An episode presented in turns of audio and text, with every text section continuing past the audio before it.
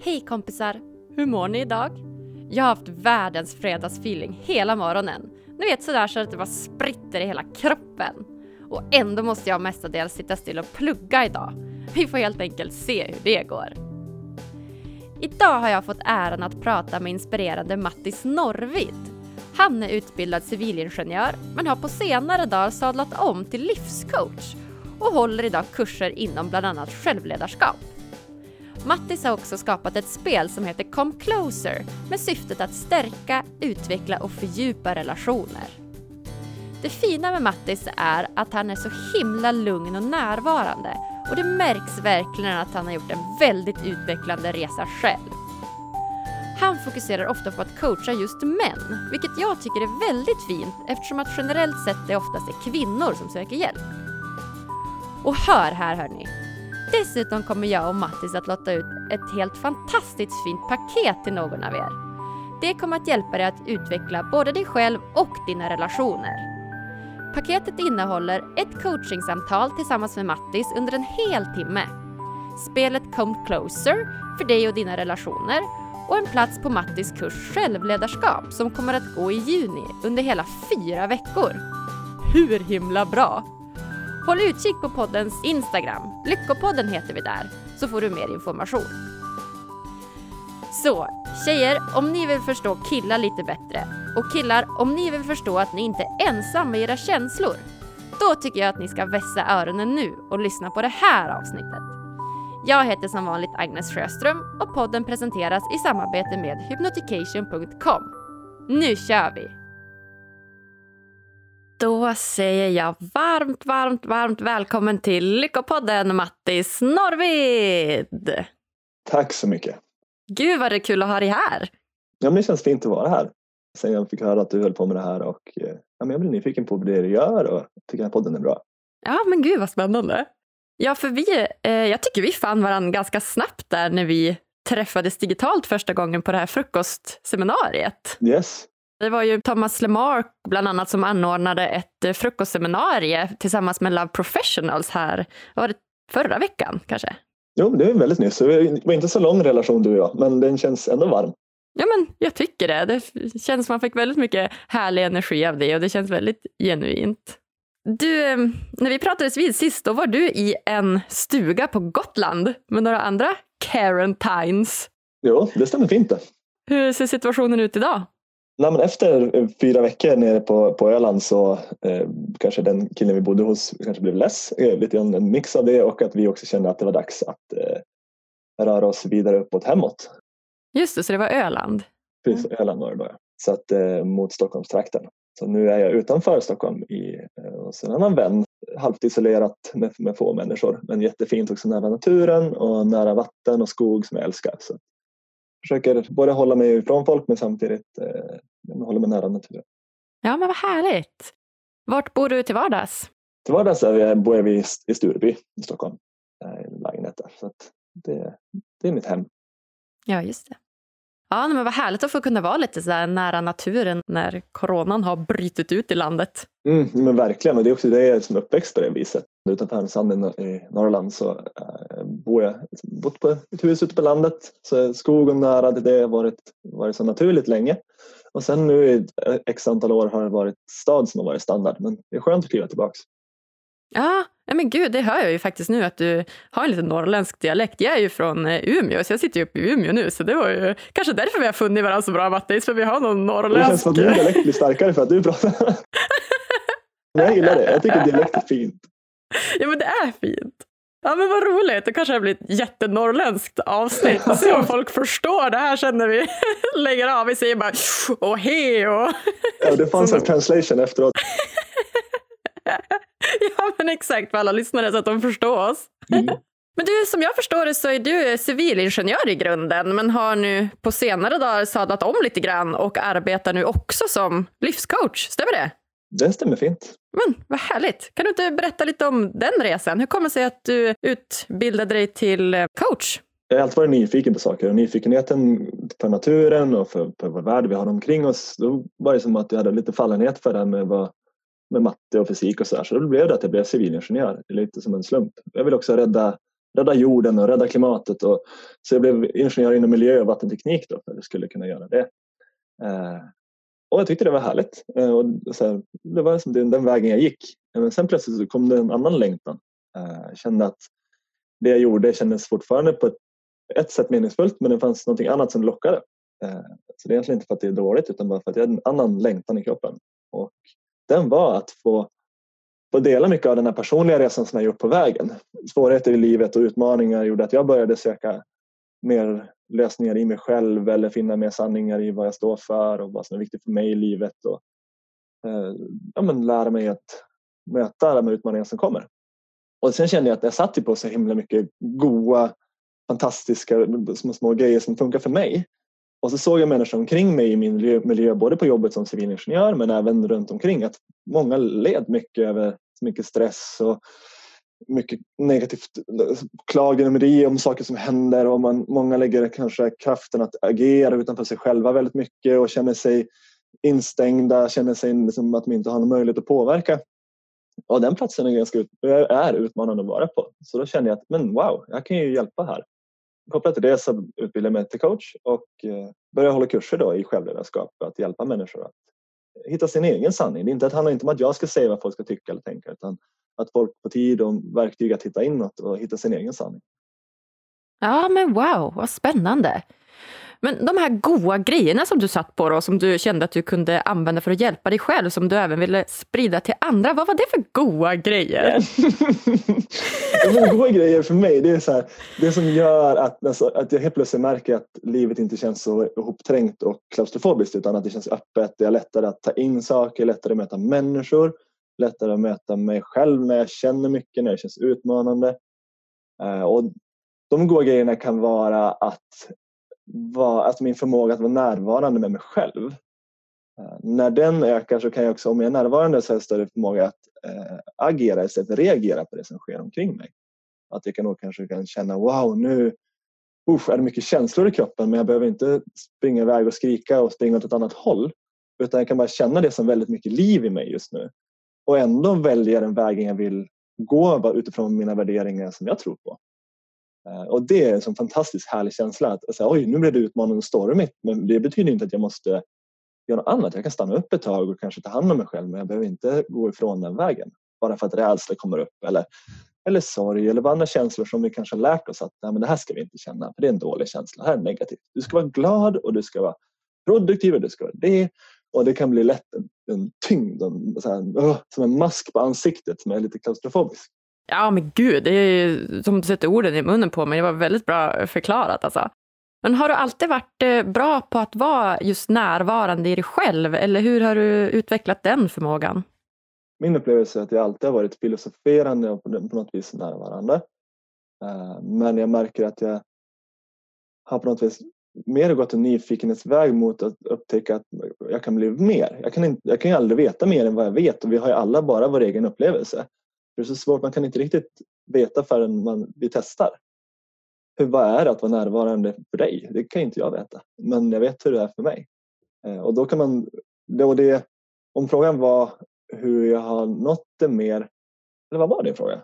Om det kommer sig naturligt för dig att vara väldigt närvarande i dig själv eller om det är så att du har behövt lära dig det efterhand? Jag skulle säga att det är faktiskt, det finns en del som är naturlig men det finns också en, en stor del som faktiskt är övning och träning vi kan önska att oh, det vore så skönt att vara närvarande. Men det är mycket i mig, mönster, saker som händer som påverkar mig, som får mig att ryckas från närvaro kanske in i reaktiva beteenden eller att jag kanske vill alltså, också inte vill låta vissa saker vara med. Om jag känner oro i kroppen kanske jag sätter mig och käkar någonting. Kanske ja, sätter på en film eller istället för kanske att ta det här samtalet eller vara ärlig med vad som känns i min mage så kanske jag säger att Nej, men det är okej, okay. För mig spelar det ingen roll. Och så trycker jag ner den där känslan av att det visst spelar roll. Jag faktiskt bryr mig eller kanske känner mig ledsen eller vad det är. Så en övning är att börja titta. Först våga känna. Alltså först förstå sig själv lite grann och våga känna. Och när vi väl känner, sen successivt när vi vågar öppna upp och våga uttrycka det. Eh, och det är jätteläskigt för det är på något vis för mig vad sårbarhet är. Och att det är läskigt för då visar vi oss. Om, annars om vi alltid pratar om så här, jo men vi kanske pratar i termer om allmänt, här, jo men man brukar alltid så, man brukar alltid det. så blir det som att vi inte riktigt pratar om någon. Det är den där man som man inte riktigt vet vem det är. Men om jag säger att jag känner det här och jag behöver eller önskar det här så blir det sårbart. Då kan det kanske mm. mötas av ett nej eller jag kan, så folk kan eh, ja, men, förhålla sig till mig. Ja men verkligen. Och som du sa, ett tips som är bra där, det är faktiskt att säga jag. Att man pratar utifrån sig själv och inte man som någon generell grupp. Ja, vad spännande. Det andra jag tänkte på det är ju det här som du säger, just med att vara närvarande. För det finns ju någon slags sårbarhet i att visa sina behov. Man ska gärna känna alla positiva känslor som du säger. Man ska vara glad och man ska vara positiv och snärtig och rolig och social och framåt. Och det tror jag att liksom många kan relatera till och gärna vill vara. Men det är just när de här negativa känslorna kommer som man blir, ja men, som man kan känna oro eller ångest eller liknande. Och att det är lika viktigt att vara närvarande i sig själv då. Mm. Så hur gör man för att träna på att känna de här känslorna? Har du något bra tips? Det är en superbra fråga. Annars blir det som att man lämnar både lyssnarna och sig själv lite grann ute ingenstans om man inte har något tips. Och mitt tips är att börja hitta ditt sätt att vara medvetet närvarande och vi kan prata om meditation till exempel. Att man regelbundet väljer en meditationsform, kanske bara sitter i tystnad och du kan fokusera på ditt andetag. Och det kan du göra till exempel när du inte är i så stark reaktion. Om vi ska träna på någonting som vi vill bli bättre på men vi gör det bara när vi är i den mest extrema situationen. Om vi, om vi kan vara närvarande kanske när vi är lugna och trygga så ökar vi vår kapacitet att vara närvarande även när kanske det, din partner kommer emot dig och skriker på dig och är arg på dig. Och du känner att du vill gå i försvar. Du känner att det här är inte rättvist. Hon har inte rätt eller han har inte rätt att tycka så om mig. Eller det börjar bli en, en, en, väldigt, en reaktiv en reaktion när ni bråkar. Uh, och det är inget fel att göra det men det kan också vara svårt att i det läget börja öva. Utan ett tips är att öva på din närvaro nu. Där du sitter just nu och lyssnar på oss. Känn, kan du känna din kropp? Kan du känna, vad, hur känner du i magen just nu? Eller att man, man blir mer av en närvarande i det, i det vardagliga. Och sen därifrån så kan man ju då självklart öka kapaciteten då att kanske bli lite tidigare att känna den där reaktionen. Lär känna din kropp och vad som händer när du är på väg att bli väldigt så här, överrumplad eller överfylld av en känsla. Kanske att du spänner käken eller du andas eh, väldigt högt. Du kan börja känna de här signalerna som kommer innan du går in i en reaktion. Och då kan vi börja äga istället. Att vi har liksom ett stimuli kan man säga på att någonting sker och en respons på det eller reaktion på det. Och vi kan få öka det utrymmet mellan de två genom att vi ökar den här närvaron. Mm. det är verkligen en sak. Och sen en annan grej som jag tycker är jättefin. Det är det här med nyfikenhet. Shit vad jag älskar nyfikenhet. Det är typ min bästa vän. Med nyfikenhet så kan saker bli, då blir de inte så allvarliga längre. Alltså om, man kan gå ända från man är liten, så här, om man hade ett spöke under sängen, att man säger men jag kan vara nyfiken på det här spöket. Vad heter spöket? hur ser det egentligen ut? Och helt plötsligt så blir den där bilden vi hade i huvudet av någonting, det är inte så läskigt längre. Då blir jag faktiskt nyfiken och kikar under sängen. hur, hur ser det ut? Hej, kom fram! och lite så kan vi möta, också möta oss, eh, våra egna känslor. Att om det kommer oro i magen om vi brukar ha ett mönster av att trycka bort den, kanske med att vi alltid håller oss sysselsatta, tar upp en skärm, hela tiden har en input så vi slipper att känna vad som helst förutom att känna. Men första steget då är att våga börja känna och när det börjar komma upp känslor, som det gör, för vi är människor och det kommer känslor i vår kropp. Det är lika naturligt som att solen går upp och ner eller andetaget kommer och går. Så kommer känslor också och går. Men att vi kan då eh, vända nyfikenhet till och säga så här, hej min vän, du är välkommen hit hur känns du? Och då verkligen, hur känns du? Alltså, vad är känslan, sensationen i kroppen istället för alla tankar du har kopplat till en känsla? Om det kommer upp rädsla, då kanske det kommer upp massa stories över allt som kan ske, allt som kan bli fel i framtiden. Men då på något sätt har vi lämnat den där känslan, för den är bara där som en känsla. Ja, oh, wow! Ja, men jättebra tips! Så nyfikenhet, som du sa, att nyfikenhet, gör nyfikenhet till din bästa vän. Yes. Ja.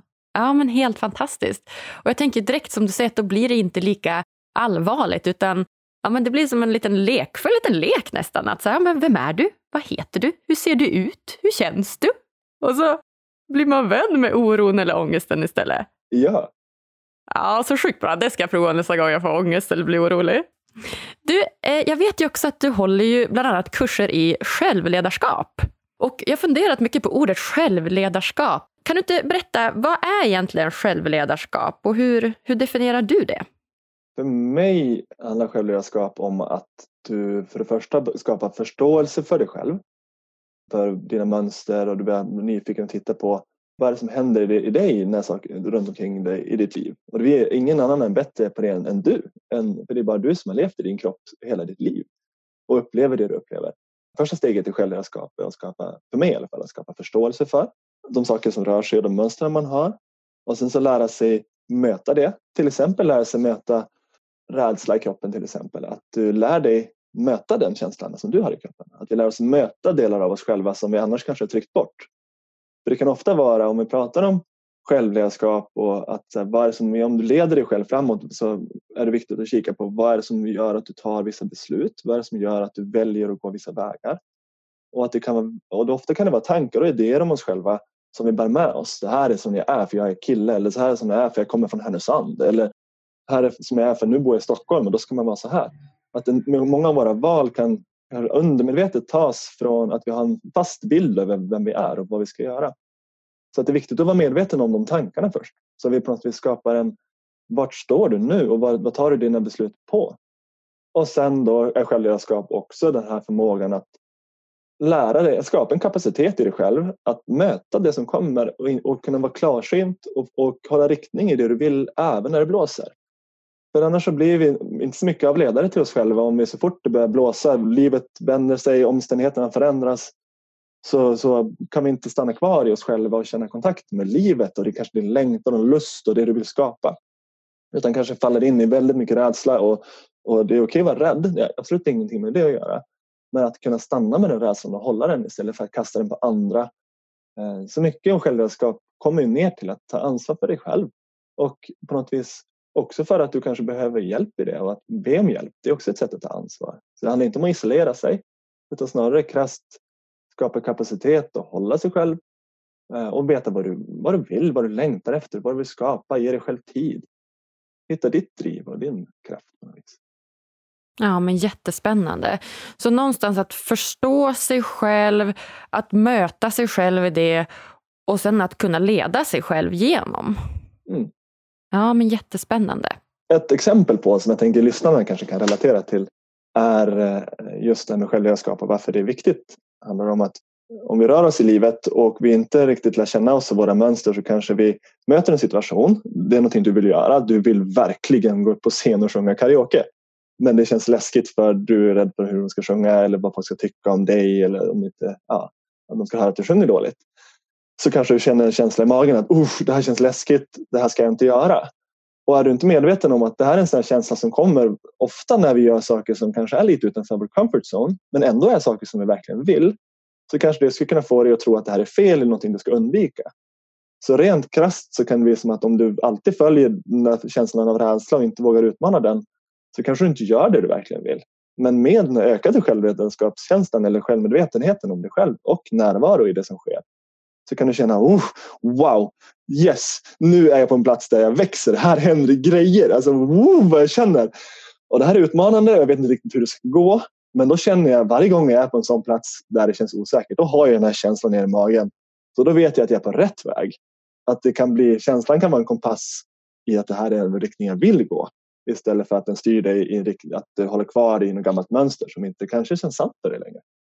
Just det. Så att även om det är en känsla som känns lite läskig från början, man vet inte riktigt vad, vad den betyder och det kanske är något ovant, så kan man då använda den istället som en kompass till att ja, men det här är ju faktiskt någonting spännande och det, nu är jag på rätt väg i livet. Mm, det är då vi slår på vår nyfikenhet. Nu är det dags att vara ja. nyfiken. ja, nyfiken. Jag tänker att vi ska bryta ner de här begreppen lite grann. Det här med att förstå sig själv, möta sig själv och leda sig själv. Om vi börjar med att förstå sig själv, vad har du för tips och verktyg till att förstå sig själv? Skriva tycker jag är ett bra tips. Det dyker upp hos mig nu. Alltså, det är någonting jag inte gör så mycket själv men jag vet att många andra tycker det är bra och, och jag kan se att det är verkligen en stark sak. Och det är att du helt enkelt skriver ner varje dag om vad som har hänt den här dagen och kanske någonting om vad hände när du, om du kanske blivit reaktiv eller om någonting som hände som den här dagen som man så här, oh, vad hände där egentligen? Att du återigen, när du sätter dig ner efter en dag har varit eh, eller om de är i en bok under dagen och skriver ner små saker som sker. Att du på något sätt skapar en som en observatör av dig själv genom att du skriver det i din dagbok. Så, Oj, idag skulle jag Eh, sätta mig vid matsalen och då visste jag inte riktigt vart jag skulle sitta. För jag, fanns, jag, visste, jag trodde inte att jag skulle ha någon plats eller någonting. Och då kände jag mig så här i magen. Och, så att du börjar helt enkelt föra dagbok på dina egna känslor eh, och dina egna reaktioner lite mer. Och, och en annan grej också spännande det är ju att fråga när du känner en, en stark känsla av eh, ilska. Om du ska förstå dig själv då, då, då är en bra en fråga att ställa är samma fråga som du kanske skulle ställa till din vän. Om din vän var arg eller ledsen. Det är så här, vad tror du på nu? Eller vad är det för tanke du tänker på nu som du håller fast i som gör att du känner den här känslan av för en känsla av oro kommer inte bara av sig själv riktigt utan jag tror ofta att det kommer från en tanke av att jag tänker att jag är inte bra nog att sjunga karaoke. Eller jag ska inte vara den som lagar mat ikväll för jag är dålig på att laga mat. Eller vad den kan göra för små saker. Eh, så helt enkelt föra notiser om det. Och var nyfiken och ställ de här frågorna till dig själv för då kan du förstå. Men det kräver att vi stannar upp i stunden och kanske känner. Vi kanske behöver en stund varje dag att meditera och känna in vart är vi någonstans i livet, vad är det som känns, vad som händer. Ja, då börjar jag förstå. Ja, men jättespännande. Så att dels skriva en dagbok och sen också det här med bästa vän, att man nästan tänker att man är sin egna bästa vän. Ja, det är så fint. Ja. Så att efter vi har skrivit och behandlat oss själva som vår bästa vän så är ju då tanken att vi ska möta oss själva i det. Mm. Har du några tips på hur vi gör för att möta oss själva på ett bra sätt? Jag tänker att det sätt som jag vill möta mig själv, för det första vad som är bra eller inte bra, det får man känna in själv och vad som är det som känns sant. Men för mig, jag vill gärna möta mig själv med en så här öppen, eh, avslappnad inställning av att du, det, det som är är okej, okay, du är okej.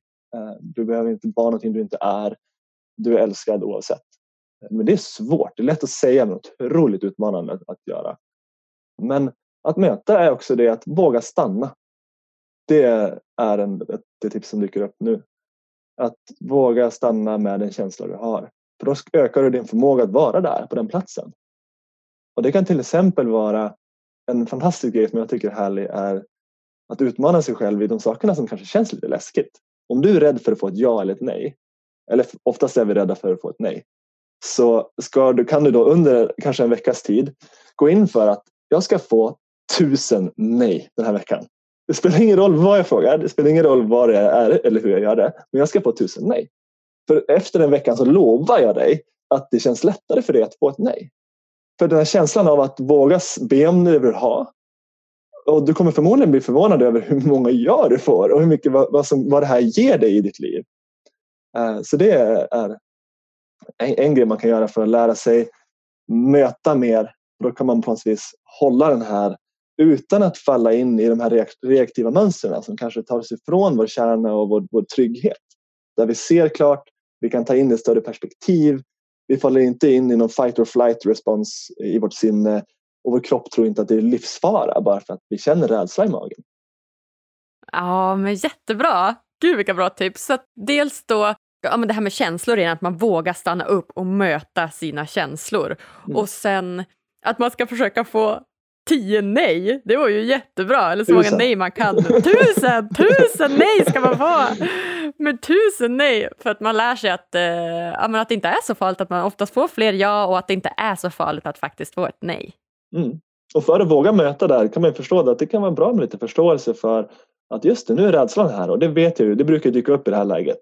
Ja, men då har vi förståelse och lite, i alla fall grundläggande så. Sen så kan vi veta, okej, okay, nu stannar vi med den här. Nu andas vi bara med den här känslan och ser med nyfikenhet på vad den är. Ja, men så bra. Och sen då när man har stannat upp med nyfikenhet och lyssnat på den här känslan då och säger, aha, okej, okay, just det, det var det här spöket och det heter Laban och han är inte så farlig. Hur gör man då sen för att leda sig själv genom det här mot det man vill till exempel? Det som är spännande tycker jag att själva ledningsbiten, vilket håll dit, dit du vill, det kommer upp ganska naturligt när vi stannar upp och känner det vi känner. För då kanske den här första rädslan försvinner och när vi låter oss bara sitta med den och den får rinna igenom som känslor gör, de kommer och går, likväl som tankar kommer och går, så kommer den naturliga vägen ofta visa sig för bakom då den här rädslan som har kommit upp kanske kommer mycket glädje och helt plötsligt så får du lust till någonting. Du får lust att wow, jag vill hoppa upp på scenen och göra det här. Eller jag vill säga till min partner att jag älskar dig så mycket. Eller kanske våga den där, be om någon gå på dejt. Eller vad det kan handla om. Att på något sätt, vår naturliga rörelse i livet, den visar sig då. Framåt tycker jag mer än en förmåga att stanna i öppenhet. Kanske låta det som kommer, komma.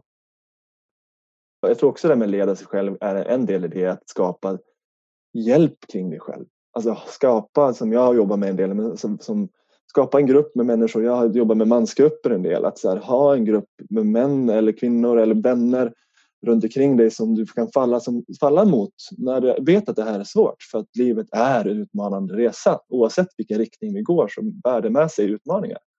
Så att vi skapar en, en vänlig och som fluffig plats för oss att gå igenom i livet. Att här, vi har vänner där. Jag har också gjort en liten tid för mig själv Eh, att vara med, bara med mig själv för att ta hand om mig som min bästa vän. Jag kanske har en date night med mig själv på kvällen någon gång då och då där jag bara gör, jag lagar min favoritmat, jag gör exakt det jag vill.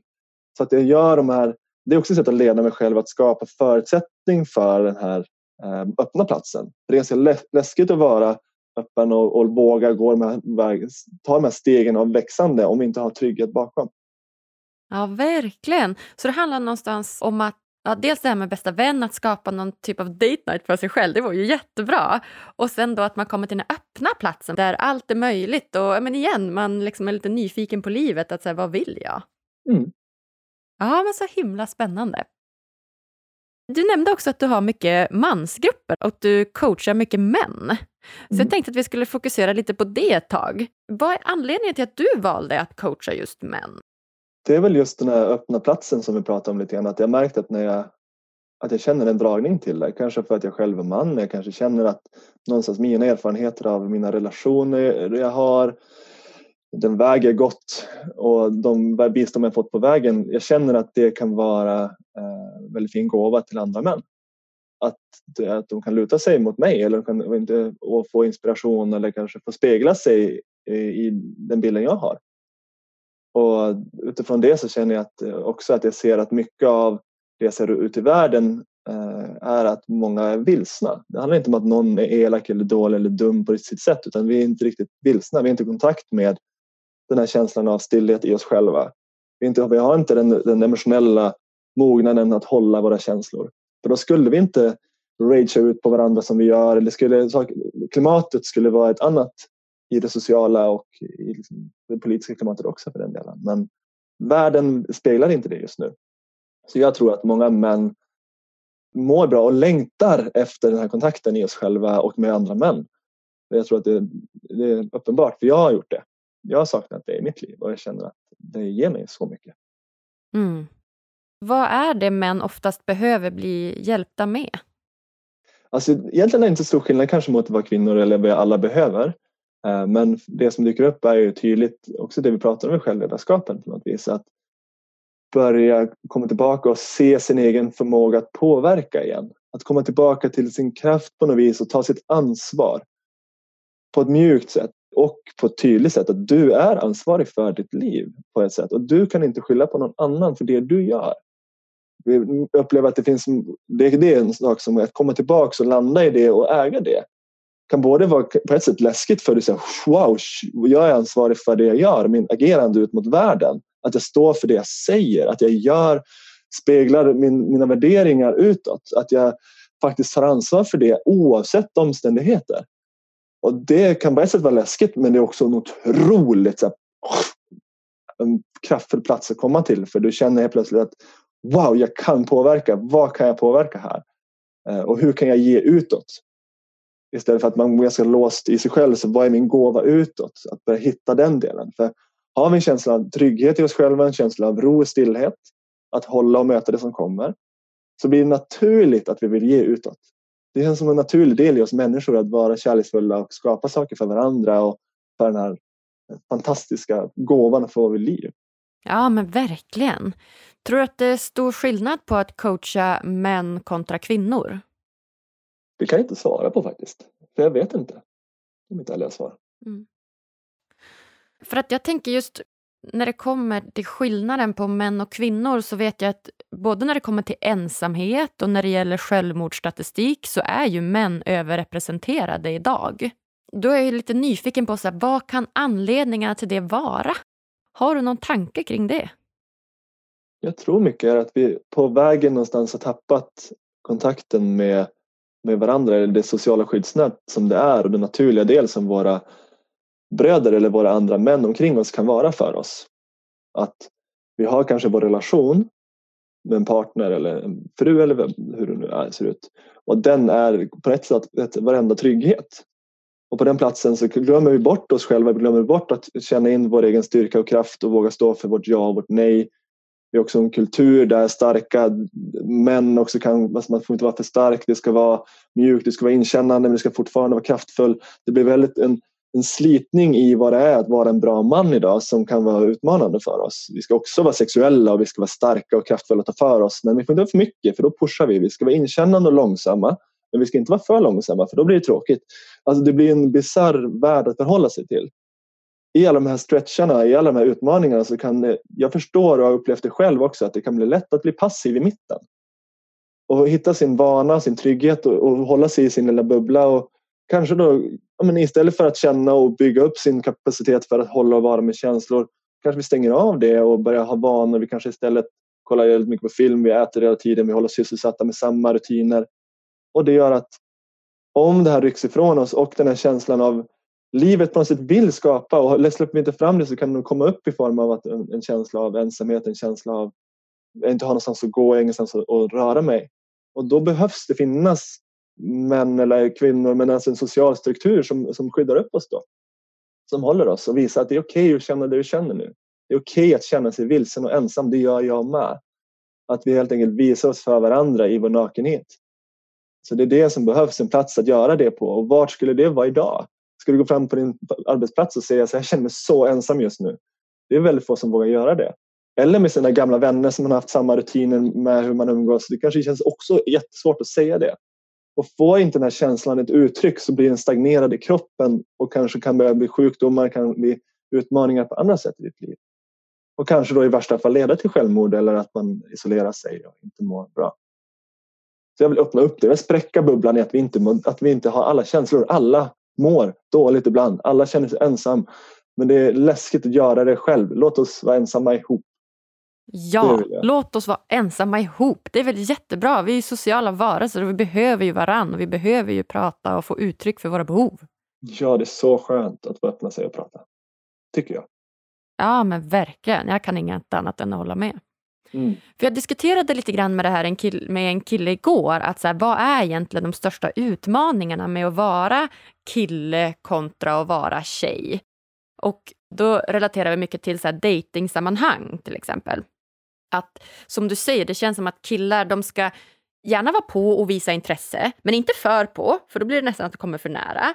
De ska vara framåt och sociala, men inte för sociala, för det är också någonting negativt. Jag kan tänka mig att det lätt blir så att det kanske tar lite på självförtroendet om man eh, försöker ta kontakt med tjejer men så lyckas man inte få den här kontakten man vill ha. Och mm. Hur ska man hantera just den grejen att man får inte vara för mycket, man får inte vara för lite. Hur gör man för att vara lagom då inom situationstecken? Jag tycker att det du säger på ett sätt så när vi pratar om det så känns det som att lösningen också kommer upp i bakgrunden på något vis. Att vi kan inte vara rätt och det är inte vårt syfte att vara rätt. Eller rätt i form av att inte göra någon rädd någonsin eller inte göra någon besviken. Det, är inte, det har aldrig varit det vi är här för på något vis. Och inte som män eller kvinnor att så här, alla måste inte älska dig. Alla måste inte hålla rätt och hålla med dig. Att på något sätt släppa idén om att du hela tiden behöver, att alla ska älska dig. Och att det är okej. Okay. Ja, vi behöver inte tillfredsställa allas åsikter. Vi behöver inte vara exakt bra på det alla vill att vi ska vara bra på. Utan istället känna in, släpp den idén att det är så viktigt utåt utan ha den här stunden för dig själv att göra det här jobbet som vi pratat om tidigare under avsnittet. Att titta inåt. Vad är din sanna värdering? Vad är din kärna? För om du ska agera utifrån att du ska få vissa eh, responser utifrån. Du ska få det där leendet från, från kvinnan framför dig. Då har du lyckats. Eller du ska få ligga. Ja, men då har du lyckats. Så blir din känsla av trygghet eller lycka ett, något som kommer utifrån. Och det gör att det så lätt kan tas ifrån dig. Din trygghet tas ifrån dig så fort din omständighet förändras. Så, oh, jag känner mig så värdefull och älskad och stark som man om jag har min kvinna här. Men när, när, när kvinnan väljer att gå, hur kan du stanna fortfarande känna dig i kontakt med det som händer då? Och fortfarande vara stark och kärleksfull och vara kvar i min sanning. För då blir det annars en väldigt mycket att vi, vi plockar upp saker i våra liv och sätter en post-it-lappar på oss. Typ så ja, men kolla, jag har 10 000 kronor på banken och jag har det här. Titta, alltså, vi skapar en bild av vilka vi är utifrån externa saker. Och jag tror att det skapar otrygghet. Oavsett om vi har den där miljonen, för då är vi rädda för att tappa den. Och har vi den inte men vill ha den, då jagar vi den. Ingen av oss är riktigt stilla och känner så här, wow vad vi är grymma här just nu. Vi är mirakler här och nu och det är så häftigt att vara vid liv. Den känslan, att vara där. Ja, wow! Alltså så himla bra förklarat. Just det att sluta jaga de här externa sakerna. Eh, statusfaktorerna som gör att vi kanske, jag men inte vet jag, ser bra ut för samhället och istället blicka inåt och lära oss att vara nöjda med oss själva och att ja, men livet går inte ut på att göra alla andra nöjda och bli älskade av alla andra, utan det, det är också någon typ av eh, norm eller eh, struktur som vi har fått på oss, känns det som. Ja, och en sak som dyker upp hos mig när du säger det, det är också den här tanken att vi ska inte få andra att känna rädsla till exempel, eller inte ska få andra att känna sig ensamma eller som att säga nej till någon när du känner ett nej kan vara jätteläskigt för att då kanske den personen känner sig så här avvisad och så. Men att göra det men också stanna och se personen i den känsla som den får. Alltså det kan vara så utvecklande för den personen. Så också den här bilden av vad kärlek är. Att kärlek är att du ska, jag ska få dig att må bra hela tiden. Det tror inte jag. Jag tror att kärlek är att du ger din ärliga respons. Och att ibland kan det vara att faktiskt säga nej till dig, kanske såra dig till och med för det känns sårat till dig och då, får vi, då kan vi tillsammans möta det som dyker upp det sårar i dig som dyker upp av att jag avvisar dig. Eller jag säger nej, jag vill inte vara med dig ikväll, jag vill eh, vara med min mansgrupp och göra någonting annat. Då kanske, den, kanske kvinnan känner sig avvisad och blir arg och ledsen. Och då inte gå in i så här, ja men du får fan ta din egen tid, jag, jag måste få min frihet. Utan här, stanna kvar och se och känn den som är framför dig, då, om det nu är min kvinna som är framför mig. Att känn in henne och låt henne bli hörd. Jag hör att du blir ledsen när jag går. Så bara lyssna in, låt henne prata, låt henne få dela sin känsla så att hon får ha den upplevelsen. För då tror jag att hon växer och känner wow, det kanske, den här dyker upp, kanske, oj, det dyker nog upp för att jag inte riktigt känner att jag tar mitt ansvar eller att jag känner mig, det finns en liten flicka i mig som är orolig här över att jag ska bli lämnad. Men oj, det här styr mig rätt mycket i mitt liv. Det är dags för mig att ta tag i det. Så att genom att vi mognar och vågar visa oss mer ärligt med varandra så kan det på ett plan se ut som att vi har en relation som är mer tumult för att vi kanske har mer känslor som rör sig. Men vi ger också plats för de känslorna att komma upp. Så de får växa och vi kan växa med det. Det tycker jag är fint.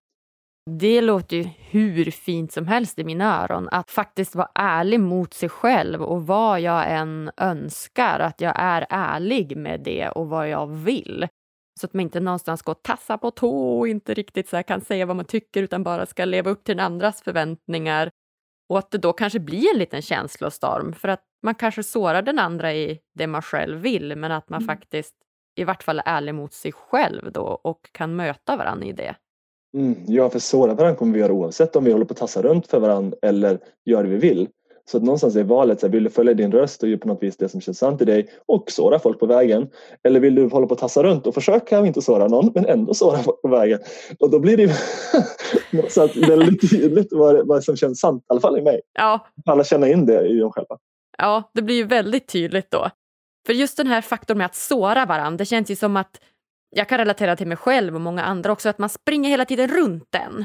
Alltså man ska försöka hitta olika sätt och gärna tänka ut saker som gör att man säger om jag gör så här då blir jag inte sårad eller om jag tänker så där så blir jag inte sårad och mm. om jag inte kommer nära då blir jag inte sårad. Så att mm. någonstans känns det som att den här sårbarheten typ styr våra liv på ett eller annat sätt.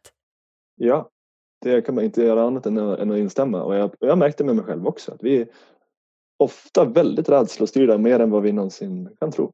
Det kan vara utmanande att se men det är också en fantastisk plats för när vi äntligen ser det kan vi göra någonting åt det och då kan vi med nyfikenhet möta de här grejerna. Det känns jättestarkt. Ja, vad spännande. Är det någon rädsla som du har haft som eh, har liksom varit väldigt stark för dig? Som du känner att du vill dela med dig av att du har lyckats utmana dig själv i och, och på något sätt komma runt? Oj, ja. Jag skulle inte säga att komma runt, för det tror jag inte på. jag tror inte på att vi någonsin kommer över eller runt eller förbi saker utan, utan snarare att vi skapar kapacitet att möta det som är här. Så jag, jag tror aldrig att ja, men jag är färdig med rädsla. Jag är inte rädd längre. Du är färdig med rädsla om du inte känner dig rädd just nu men, men det är inte färdigt, det är bara i stunden. Sen kanske rädslan kommer upp om en kvart och det, då, då tar vi det då. En sak som jag utmanats mycket av i min, mitt liv är ju en rädsla för att bli lämnad. Eller att inte inte duga eller alltså, rädsla för konflikt är jätte, var jättestort. Så jag gör vad som helst för att det inte ska bli konflikt. Jag kan vara superanpassande och trevlig och glad och, och, verkligen få alla att må bra runt omkring mig för att om någon inte mår bra så kan det bli en konflikt och det är jag rädd för för det hade jag väldigt lite av i min uppväxt. Så att beroende på hur vi är uppväxt och var vi kommer från, från familjemönster så bär vi ofta det beteendet vidare. Eh, och det har gjort att jag har på många sätt under den perioden inte riktigt vetat vad jag själv vill ens. Jag vet inte vad jag vill. Nej, men du, du, hur mår du? Mår du bra? Älskling, hur mår du? Att det blir som att jag målar, mitt mående är vad jag ser runt omkring mig. Så, så länge alla andra ler och mår bra så är jag lugn. Men så fort någon inte ler, då måste jag fixa det. Så det är ofta, de, alla fixare där ute kanske kan känna igen sig med mig. Att, så här, vi gärna ger råd och vill fixa den personen som mår dåligt istället för att låta den må dåligt om den mår dåligt och lyssna på det bara. Men för egentligen handlar det om att jag mår dåligt när den andra gör så och jag inte kan hålla mig i det.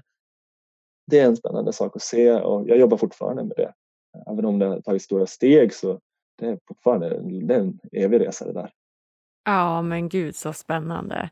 Och jag tror det är många som kan relatera just det här med att eh, känslan av att bli lämnad eller inte duga. Det är, väl, mm. det är väl det som jag tänker skrämmer de flesta mest idag. Mm. mm.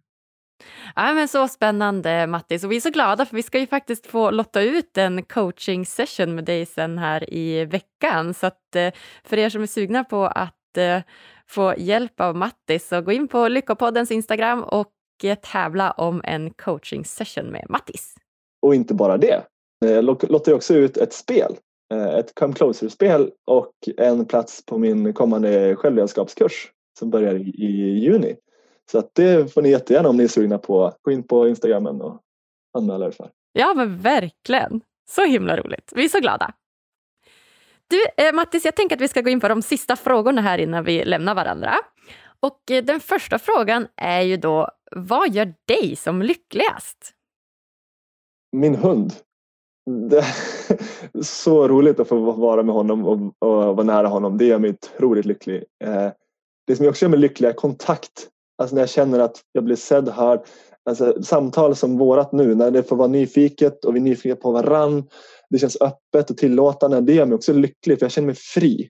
Så mycket av min, när jag känner mig så lycklig, då jag känner mig fri. Att jag kan vara mycket av mig själv. Jag kan få möjlighet att misslyckas. då blir jag som barn. Jag blir så glad och sprallig. så det, sånt gör mig lycklig. Ja men vad härligt! Ja, jag känner ju precis likadant, jag måste säga det. Jag blir också så glad och sprallig när jag hör dig säga det här, för jag känner ju exakt likadant. Jag älskar ju de här samtalen verkligen. Jag är så glad att vi faktiskt kan göra det här på distans, även fast såklart det hade varit roligare att träffas IRL, men det är verkligen ett jättebra eh, komplement. Mm. Vad härligt! Är det någonting annat som du känner gör dig lycklig? Min fru gör mig lycklig. Eh, när jag blir sedd och jag hör på att hon, alltså det gör, jag blir jätteglad av att se henne. Jag blir glad av eh, allting av aktivitet, träning och vara ute i naturen. Det gör mig också glad och lycklig. Du kallbad, shit vad glad jag blir av det. Alltså att få bada och sen komma upp och känna den här värmen när kroppen kommer igång efteråt. Alltså det känner mig så levande då. Eh, så mycket av naturens skönhet tycker jag är med där. Det gör mig lycklig. Ja, ja vad härligt. Dansa, Shit ja! vad kul det är. alltså, verkligen släppa lös på dansgolv också, så, sånt som jag älskar också jättemycket. Uh, så det, ja, nu, nu, nu kommer det upp massa saker men jag ska vara tyst så att det inte blir så mycket. jag är så nyfiken så jag vill ju bara höra mer såklart. ja, men någonting, det som, något som gör mig lycklig någonstans att när vi gör den här, det, det känns fint att nämna det just för att det är så kopplat till det vi pratat om här, under det här avsnittet. Att jag blir väldigt lycklig när jag vågar ta de här små stegen på, på vägen vad som känns sant för mig och skapa det jag vill i mitt liv. Och hur vill jag vara i mina relationer? Hur vill jag vara ut mot världen? Vad vill jag göra? Om det är det lilla eller det stora. Och till exempel när jag skapar det här spelet för att folk ska kunna få kontakt med det i samtal till exempel som jag skapat. Och det var så roligt att skapa. Bara för att det var lekfullt och det kom från en plats av sig. Jag vill, jag vill det här. Det är så mycket. Jag tycker lek och nyfikenhet är sättet som jag tror på att vi kan komma i kontakt och må bättre. Så att, eh, ja, apropå Lyckopodden, jag tror vi är lyckligare när vi är i kontakt oavsett vad vi känner. Ja, vad fint. Så oavsett känsla, så när vi är i kontakt och när vi är nyfikna och när vi leker. Om du fick ge lyssnarna en utmaning som de kan göra varje dag för att bli lite lyckligare, vad skulle det vara då? Ja, det skulle, jag, jag kommer tillbaka till det vi pratat om under det här programmet. Oh, eller det känns kul att släppa fram någonting nytt. Det känns också roligt för lyssnarna att få höra någonting nytt. Ska vi se. Uh, ja, men bjuda in lekfullhet och nyfikenhet. Att typ varje dag kanske, ja, så här, varje dag när ni, innan ni går och lägger er uh, kan ni bara ställa er frågan så här. Vad är jag, men det här har vi det. Vad är jag tacksam och glad över från idag? Det är en så himla liten grej. Men det är alltså så världens bästa fråga. Det, här, det, kan vara det lilla, det kan vara det stora. Ja men verkligen. Alltså tacksamhet är ju ett av de bästa verktygen man kan använda för att må bra tycker jag. Så fort man mm. stannar upp och funderar på vad man är tacksam över så, så känner man att det blir liksom en varm god känsla i kroppen. Ja verkligen och det är fint att ha en partner. Kan ni bara ha det som en liten ceremoni varje kväll. Så här. Bara fråga hej vad är du tacksam för och gärna säga vad är du tacksam för med oss idag. Det är så fint att få höra så här jag är tacksam för dig idag är det här, jag är tacksam för mig själv idag är det här. Att få somna med den känslan är så härligt istället för att kanske somna i Instagramflöde eller i vad nu vad vi gör med mobilen innan. Att ha liksom en, en tid av kontakt innan vi somnar. Ja men verkligen. Och jag tycker att det påverkar också så här, ens sömn och vad man drömmer om. Tycker jag blir jättepåverkad av just så här, de sista timmen kanske innan man går och lägger sig. Så här, som att om du har jättemycket jobb och stress i huvudet då är det nästan som att du typ, ja, men glömmer, eller så här, ja, men, ja, men glömmer någonting till jobbet eller att du försover dig eller att du vet, det är bara massa stressrelaterade tankar. Men om man istället fokuserar på varann och det man är glad för med, med varann då då är det som att man drömmer om något härligt istället. Mm. Yes. Ja, men spännande. Vem hade du velat ska gästa Lyckopodden? Oh, det som dyker upp är jag vill att min fru ska få, få prata här. Det känns så kul. För hon jobbar med kvinnor och med lycka vad det gäller så njutning och att våga njuta mer. För det är också något som har skambelagts mycket i vårt samhälle idag och kan vara en källa till så mycket glädje, så mycket kraft och njutning. Så det är spontant det som dyker upp. Ja, verkligen. Ja, men gud vad spännande. Är det eh, Sanna Norvid? Jajamän. Ja. Ja, men just det. Jo, för hon eh, var ju också på det här eh, frukostseminariet va, där vi träffades. Och jag var inne och kollade på hennes Instagram också snabbt efter, efter vi hade pratat med varann. Och jag kunde relatera till så mycket grejer som hon la ut som jag tycker var så himla bra. Så att, mm. Ja, nej, men jag får kontakta henne. Du får ge henne en liten hint om att det kanske kommer ett mejl snart. det ska jag göra. Det kommer nog bli jättebra. Det. Fint. Ja, vad härligt. Är det något, något slutligen som du vill tillägga här innan vi skiljs åt? Nej, det är väl det. Känner ni er lockade till det jag gör får ni jättegärna anmäla er på, på kurserna som kommer upp och ta chansen. Det är en jättefin resa och det behöver inte ha någon, kunna någonting innan utan känns det sant för dig eller nyfiket, hoppa på. Du kan skriva till mig eller vi kanske kan dela någon länk via, via Instagramkontot till, till kursen och så. Det är på gång. Tack för det. Ja, men det gör vi verkligen. Tack snälla Mattis för att du ville gästa oss här på Lyckopodden. Tack så mycket Agnes. Ja, hur bra var inte det där hörni? Mattis Norvid alltså, vilken inspiratör. Jag tar verkligen med mig vikten av att våga vara sådär sårbar, både mot sig själv och mot andra. Och vill du också ha chansen att vinna ett coachingsamtal, spelet Come Closer och en plats på Mattis fyra veckors självledarskapskurs nu i juni, då tycker jag att du ska följa vår Instagram, Lyckopodden heter vi där, för att få mer information.